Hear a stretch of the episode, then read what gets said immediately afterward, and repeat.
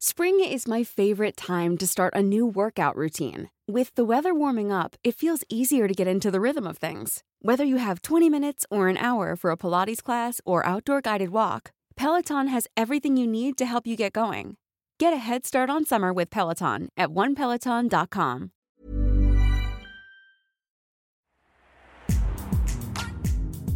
Welcome back, welcome back, everybody. I'm Jahan Jones. Hey y'all, I'm Taryn Black as Hell Finley. You And it's your boy Shaquille Romblay, and Taryn just jumped right into it. It's the month of love, and I'm hoping that all the black folks across the world get chose. But most importantly, it's Black History Month. we love that. We love that. How Let me y'all tell you something. Taryn- Y'all know that acting okay, y'all know Black History Month is Black History Year. Okay. We we Right. celebrate, we uplift, we empower, we inform all year long. 365, 366. Not the Lay it week. down 265. Not Okay. 265. Lay It's, it's consistent. But you know, in February, it just it just feels like those powers that we got on December 21st, they just activate, okay? and, and and we just get to be um peak ourselves, okay? I mean, we Yeah. already that, but it's to the umpteenth power. Yes. You hear me? Yes. Some people have been asking like how I'm feeling about this month, and I told them the word I'm using is entitled. You know, I feel like Ooh. black, I feel like black folks should feel entitled to everything the country has to offer throughout the entire year, but most certainly come February. So What is one thing y'all do for yourselves every Black History Month that you know that you don't do in the other months, but Black History Month you just have to take time to do it? Mm. Be loud without saying sorry. Sometimes, no, for real. Because sometimes I, uh, I'm a loud, I'm a loud person. I come from a family of loud people, um, and sometimes I have to like police or check my tone while I'm being Mm. loud, especially among non-black people. Um, Mhm. but fuck all that. Fuck all that. we loud as shit. We loud as shit this month, and honestly behind. What about you, Jahan? I don't know if I do anything different.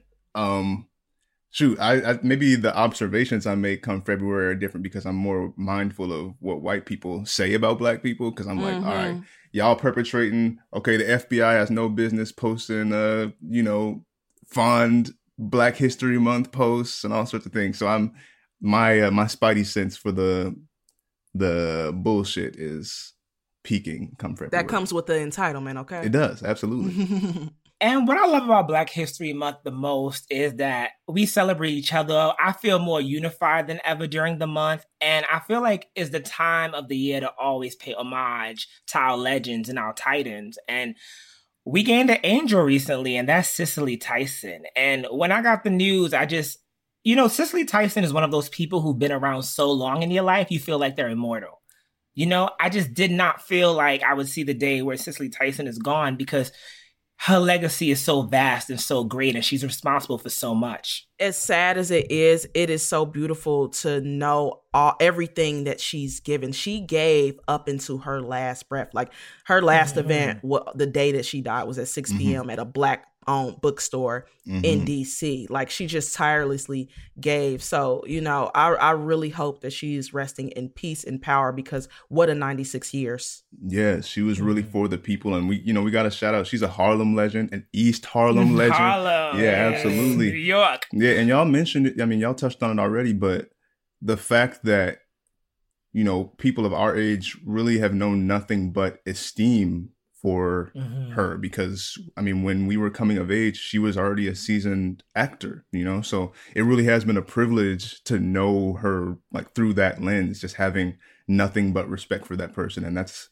kind of how I've been reflecting on it uh, since. And her to know that she got her flowers while she was alive. Yeah. You Yeah, know, still with us. That's rare. Yeah, she got three Emmy Awards, four Black Reel Awards, one Screen Screen Actors Guild Awards, one Tony Award, and an honorary Academy Award, and a Peabody Award. And her legacy is Viola Davis. Her legacy is Lupita. Her Mhm. legacy is Halle Berry. Her legacy is um Kerry Washington. And the names just go And it continues, you know, down to Zendaya. yeah. You know?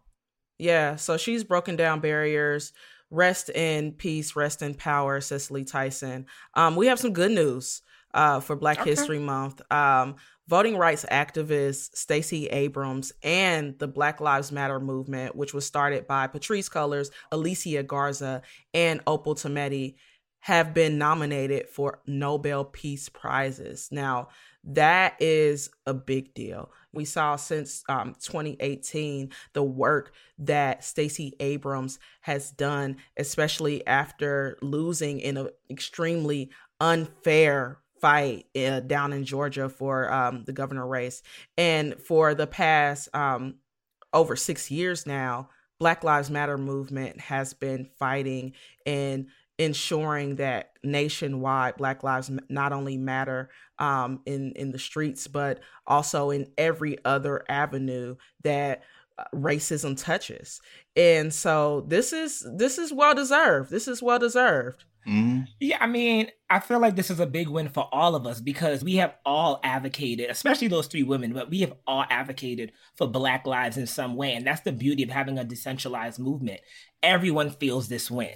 Right. And it is such an honor, but like this, I guess, brings some of that entitlement I was speaking uh, about earlier kind of back into the fold because I'm thinking of all these people who've been doing work for decades. And it's like, of course, they deserve to be nominated for a Nobel Peace Prize and more, you know? I'm just thinking about the praise that they're getting right now. And it's like, my mindset is, uh, you know, we'll take our awards and we'll take some of y'all's mm-hmm. too. You know, I feel and it's like, and it's like the Nobel Peace Prize should feel honored to honor these women. Okay. that that's okay. Entitlement. Yeah. All Black History Month.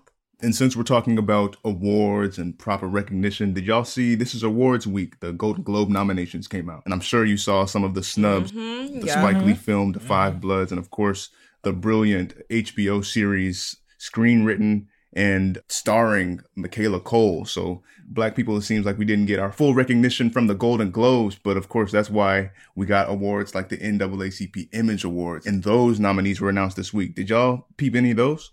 Yes. Oh my goodness. Um, I love first off, I love art awards, the the BET awards, the NAACP Image yes. Awards, and you know all of the the Soul Trains, all the awards that you know celebrate and uplift us. And so when I saw you know folks like um, Issa Rae's Insecure and um, you know the Five Bloods, Ma Rainey's Black Bottom, when I saw so many folks getting nods at the NAACP awards. It really warmed my heart, especially Issa, because we we know that you know historically, like the Emmys and like other institutions have overlooked her, and I just wanted to give that a shout out because it's uh, the 10 year anniversary of Awkward Black Girl, and she's mm, blazed yes. so many trails. So it's just good to see institutions like the NAACP celebrating our heroes. Mm-hmm, mm-hmm.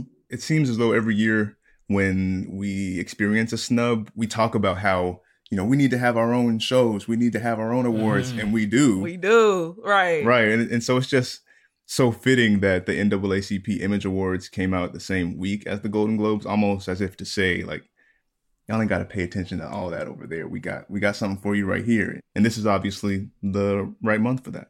Yeah, I really hope that people like, you know, actually watch and tune into these awards because our award shows have been bussing, y'all. I'm Did saying, y'all see? Yeah. Like, and literally, I don't know if y'all saw the BET Awards um last year, which was like, you know, one of the first award shows that commenced in among the pandemic. Yeah, that's the one that Amanda Seales hosted. Yeah, that yeah. that was brilliant, and it really set it the tone dope. for a lot of the award shows, you know, to come. Right. You right. know, both black and you know by other institutions. Right. The performances were ill. Yeah. So, like we've already said, it's Black History Month, and we celebrate the month all year long. Every day is Black History for me. But this February, we're dedicating our coverage to celebrate legendary Black women. Tamara, who do you talk to? Oh my goodness. I spoke to the incomparable Mara Brock Akil, the mastermind behind some of our fave black classics like Girlfriends, mm-hmm. The Game. Jahan, mm-hmm. I know that's your show. You know, she's the the the the mind behind the franchise that gave us the dip and pits. Exactly. So exactly. We gotta show our respect. Literally a dream interview, y'all. Like she has been someone on my journalism bucket list of people I have to talk to. And we chatted about her new deal with Netflix what it means to her to build a legacy And also, of course, if we'll ever get that girlfriends movie that she's been wanting to do. Okay, okay. Mm-hmm. If you want to find out, take a listen. Take a listen here.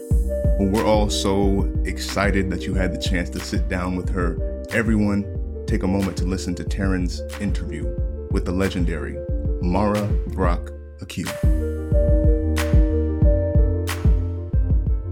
Okay, first off, Mara, I have to say that this is a dream interview for me. I've been following your career since I was, you know, a little girl watching Girlfriends with my mom. Um, so when your butt should have been in bed. yeah, exactly, exactly. I was watching your interview with uh, with my friend Danielle Young a few months ago, um, and I loved that you said that God threw you a surprise party in the 20th anniversary of Girlfriends because quite yes. frankly, it didn't get the recognition that it deserved while it was on air. I can, you know, confidently say that of your other works from Girlfriends to Being Mary Jane. The game. Yeah. The game. Exactly. Exactly. I think you've just done so much and given so much. What does it mean for you to be able to build this kind of legacy that spans generations and you know, you are still in your stride?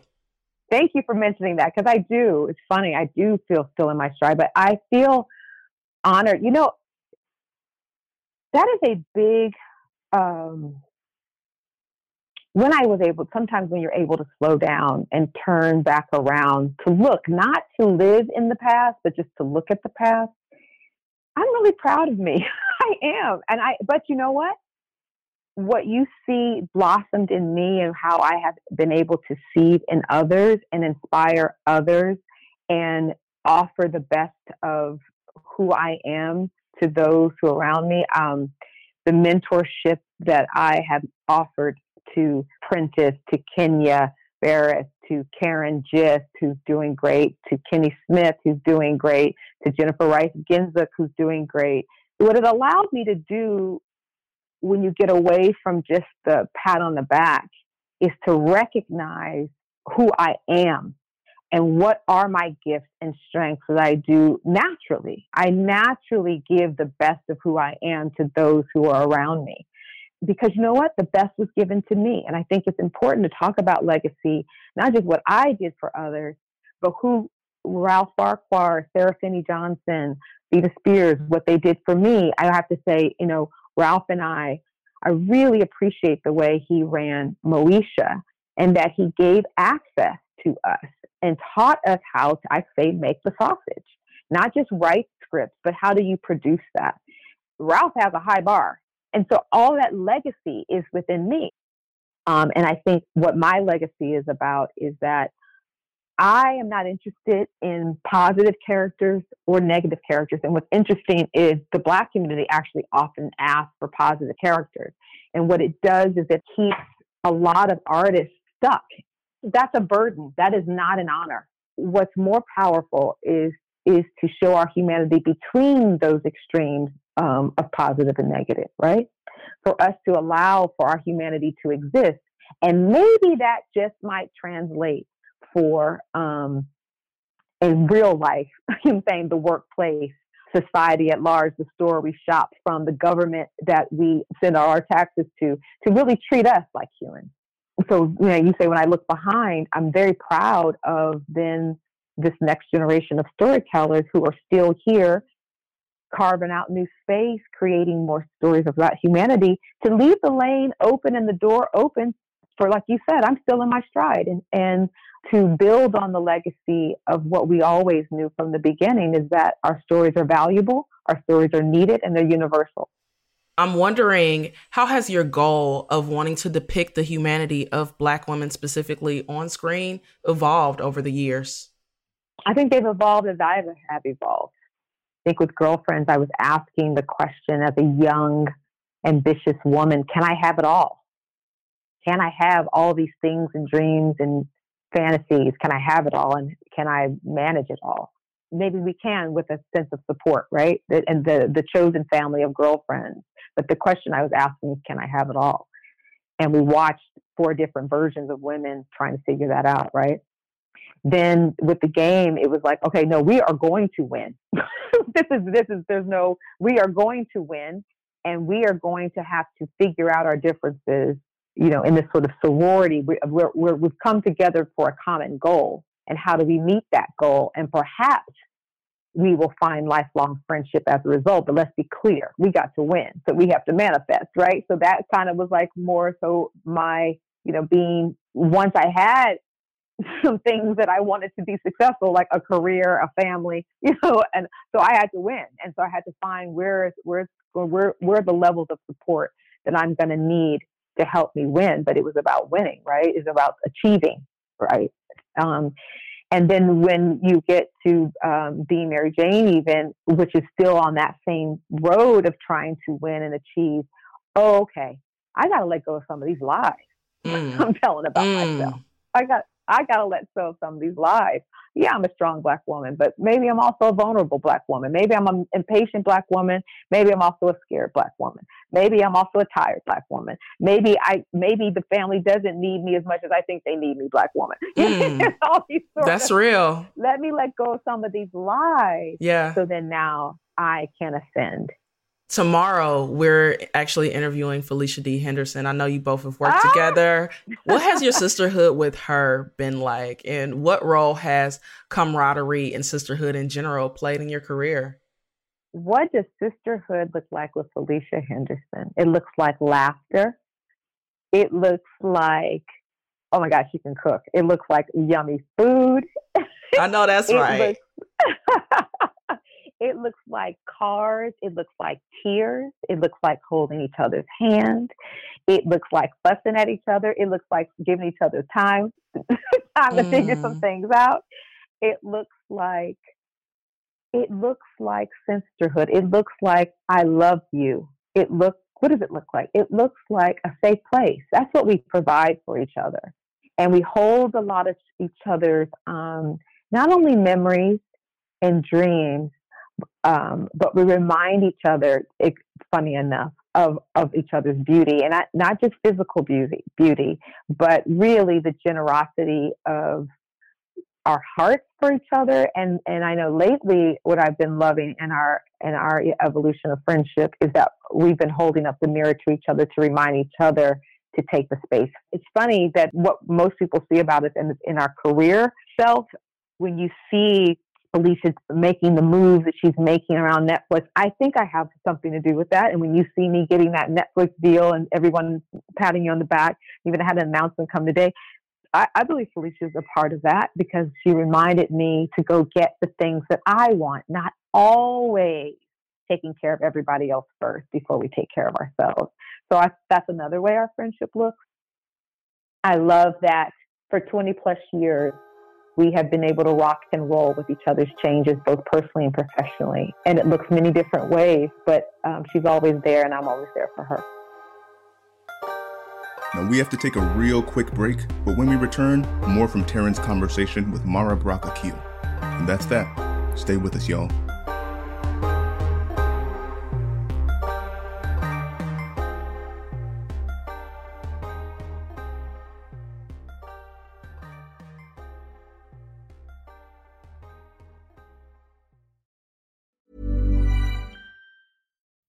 Is my favorite time to start a new workout routine. With the weather warming up, it feels easier to get into the rhythm of things. Whether you have 20 minutes or an hour for a Pilates class or outdoor guided walk, Peloton has everything you need to help you get going. Get a head start on summer with Peloton at onepeloton.com. I'm wondering, as you carve out this space with this overall deal with Netflix, with your path forward, how does that level of agency that you have and ownership that you have now differ than 20 years ago or like you know with girlfriends or with any of your other shows?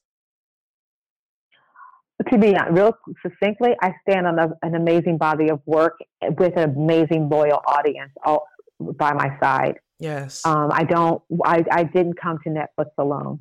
I mm. come to netflix with beautiful black women such as yourself.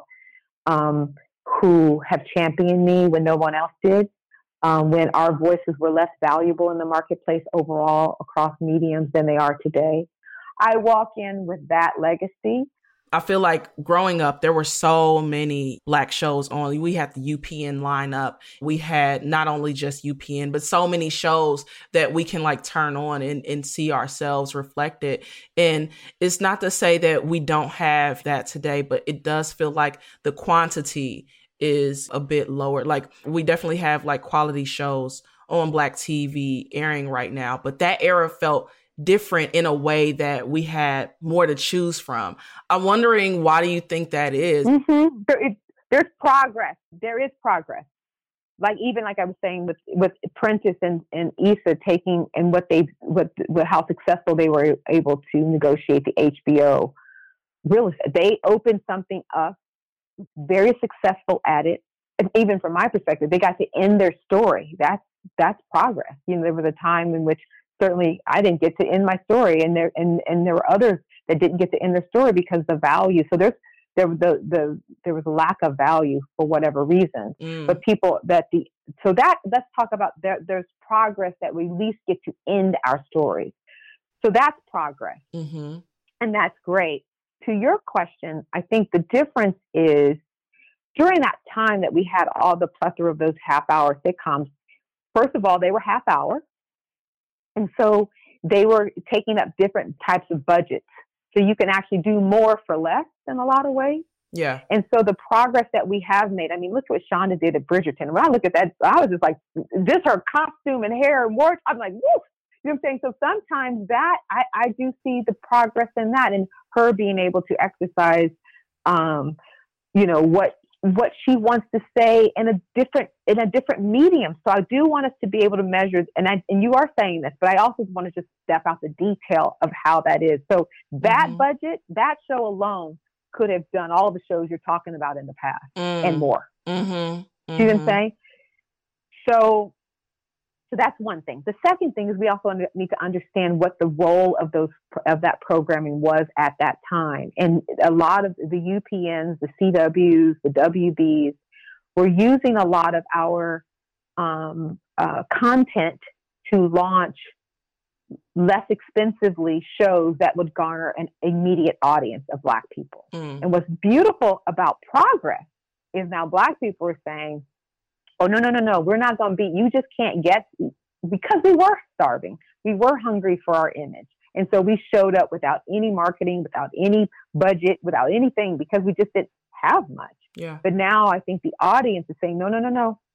I want more. I want this. I want that. You know what i'm saying? Mm. and so that that is another level of progress. Mm-hmm. i think what's now needed is the powerhouses myself and others that as we get into these spaces that we lift again as we climb that we teach like ralph taught me how to make the sausage yeah. that we talk about how, how to build characters with humanity that we talk about building shows that have something to say as well as being entertaining you know what i'm saying and, and the something to say doesn't have to be political by the way it just has to have something to say mm. so just recognizing that want and need and we also just need to make space for everyone to sort of be included. Yeah. I think us as all viewers, how can we see ourselves in other programming is important, but I think far too often we have always only had to look through to see ourselves in others and how can others start to see themselves through us. Yeah. I think that's where the future and I hope to be that we understand and see our humanity in each other. I love that. What stories do you hope to tell that you haven't told before? Oh my gosh. I know that's a big question.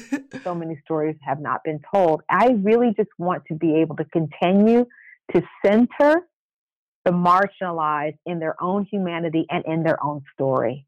And I want to start taking up space in other genres as well. And so that is, I want to continue to double down on my love and passion around Black people but I also wanted to expand that in the way that we were just talking about that there are so many people. I want to look for other stories where the world has put them on the margins, and I want to help pull their humanity and their story at the center of their life so that we all can see it. But I also want to take up other genre space. I also want to, you know, it's funny, I, I hear the calls for girlfriends.